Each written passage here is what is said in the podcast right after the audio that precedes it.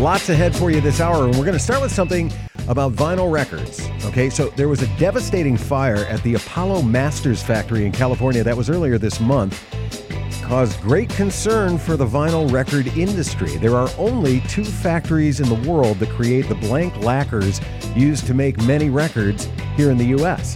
Vinyl pressing plants like Detroit's Third Man Records here in Midtown they mainly use lacquers. They say their supply won't be affected, but the industry overall could have trouble in the near future.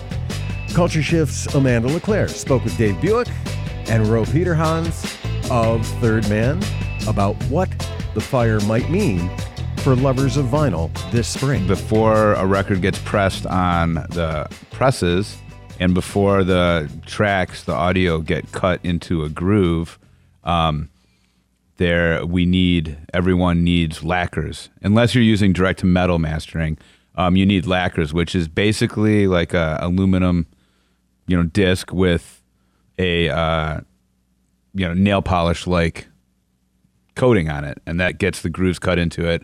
And then stampers get made from that. Um, so there was a lot of confusion you know when people when the news hit. Um, a lot of people were like, "Well, it's no big deal. I get I get my lacquers cut, you know, at other places. There's more than two places to get lacquers cut, and but that's not the issue. The, every place that cuts lacquers needs to get blank lacquers, and there was only two places in the world at the time producing those. The one in California, mm-hmm. Mm-hmm. and then there's a place in Japan that produces significantly smaller amount than than the one than Apollo. So uh, this has been a, a, fear of the industry for a while, is from what I understand. Uh, there's been a lot of issues that, given the the surge in sales and the, and the increase in popularity of mm-hmm. vinyl records, the industry has been uh, afraid of a, a few different issues happening that could disrupt the flow. Right. Yeah, because you know, as as vinyl is on the rise, you know, manufacturing reduced down to to still quite a few pressing plants in the world. But before that, the supply chain even narrows you know further down to so you have you have you know plating stampers that are made that that are are that basically create the impression of the record in into into the uh, plastic. Um, there's few of those, and if you drill down to um, the source, you know that master disc that's cut. There's there were only two manufacturers of that. There's another technology, DMM, direct to metal, which is used widely in Europe primarily.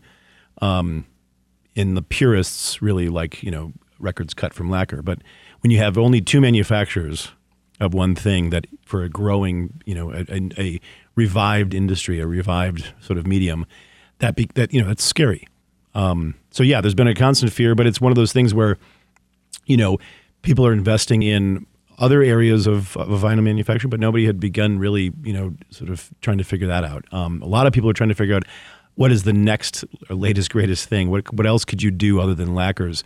So there's been a lot of energy in trying to, you know, solve that problem or or, or try to create the next version of of what a cut lacquer is, but nothing with no real breakthrough. And then this happens. Thankfully for us, it's not the case for everybody. Our suppliers, you know, our U.S. suppliers and, and the and the and the lacquer company that still remains, MDC, which is in Japan, we are we have a great relationship with the company Nitepro in California, who is the only U.S. distributor of MDCs. So we are in a you know in a in a great position to be receiving you know the same amount we always have been and, and able to, to sort of move forward at business as usual. A much better position than some other of the yeah. pressing plants. There's been some talk that they, they could shut down over this. Sure. Yeah. Yeah. Yeah. I think what you, what you'll see happen first is you know, mastering engineers in, in places that actually were, you know, they have lathes that are cutting that will that will affect them first. They'll they'll the ones that were only using Apollos or that were maybe doing a 50-50 will, you know, take the biggest hit. And then from there we'll see this reduce. But, you know, everybody wants to help each other in this business because it's it's we're all in it together. So the the idea there's a there's a there's a, gentleman in Italy that is claiming that he's about to be online uh, and producing lacquers. So if that happens and they can and they can replace the, the, the loss of Apollo and, and begin get the, getting the things out into the world, then you know we'll just have to see that. Yeah, hopefully it's just a hiccup, and you know it just yeah. kind of throws a wrench in the works temporarily. Well, my understanding is that it's not even just as easy as just opening up a new factory because these machines that are used are either very old, haven't maybe been taken care of so well, and now with this fire at Apollo, they couldn't even really be resold. But it sounded like it was a total loss. Yeah. Yeah, that's what we're hearing. There's not a ton of information on on you know what they were dealing with, um, and and you know what the outcome of the fire was, other than yes, they're just calling it a total loss. But um, really, I mean, it's a very simple uh, process. I mean, it's it's a polished thin aluminum disc that goes through a a, a curtain painter, essentially, which is a it is a pretty common you know um, machine used in in other types of manufacturing. So it's not crazy to think that somebody could get this going pretty quickly. It's just that the you know it's a highly flammable. Yeah, there's a lot of like you like environmental regulations and stuff. So people, I, I read something, someone from Apollo, or maybe it wasn't actually someone from Apollo, but they were saying that even if they could reopen, they probably wouldn't be able to reopen where they were because the regulations have tightened up and uh, they Yeah. wouldn't be able to get the proper Probably why permits and stuff probably why we're we're hearing about more of this you know coming online faster in Europe or Yeah. you know outside of the U.S. But yeah, the EPA would would is, has some pretty stringent you know rules around that. So you'd have to be uh, either going to somebody who already has the equipment and in you know using that for you know something else, you know painting automotive parts or something. But we know all the pieces that go into it, and you know you know what's needed to make it. So if anybody ever you know if if, if there needs to be a hole filled there, it's somebody's going to jump in and do it. Yeah, Um, this is a and- call to arms. Uh, everyone in Detroit and Dearborn. you know, Right. there's If you have probably plenty of any kind of facilities around lacquer here that painting facility, are capable for give it. us a call. Yeah. yeah. So you're saying this won't really affect your release schedule for the rest of the year? It's not going to affect our release schedule, and it's not going to affect tremendously. It's not going to affect the the the, the manufacturing and the pressing plant because because we're doing, you know, we're not just pressing for Third Man. We're pressing for the whole the whole business. We'll definitely see a slowdown with other places, I think, because you know there just is you know 50% less lacquers being made right now. But we're working hard to to um, with all the suppliers and make sure that you know there's not an incredibly noticeable hiccup.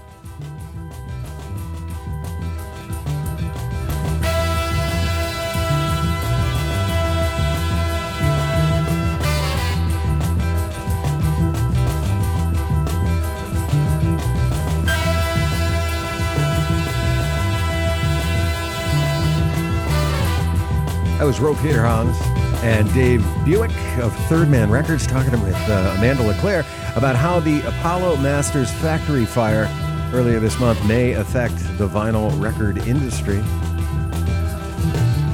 So they were talking a lot about that particular process. There is another process that uh, manufacturers can use, and Third Man does. In fact, uh, they ra- rather made a stir uh, for reviving this method of recording, and that is called direct to acetate. And uh, when the gentleman came in, they brought a couple of those releases with them because there's a brand new one from Detroit's own Bonny Doon. This was actually recorded uh, a couple of years ago, April of 2018, but it is just out. This is Bonny Doon, recorded at Third Man, direct to acetate on 1019 WDET.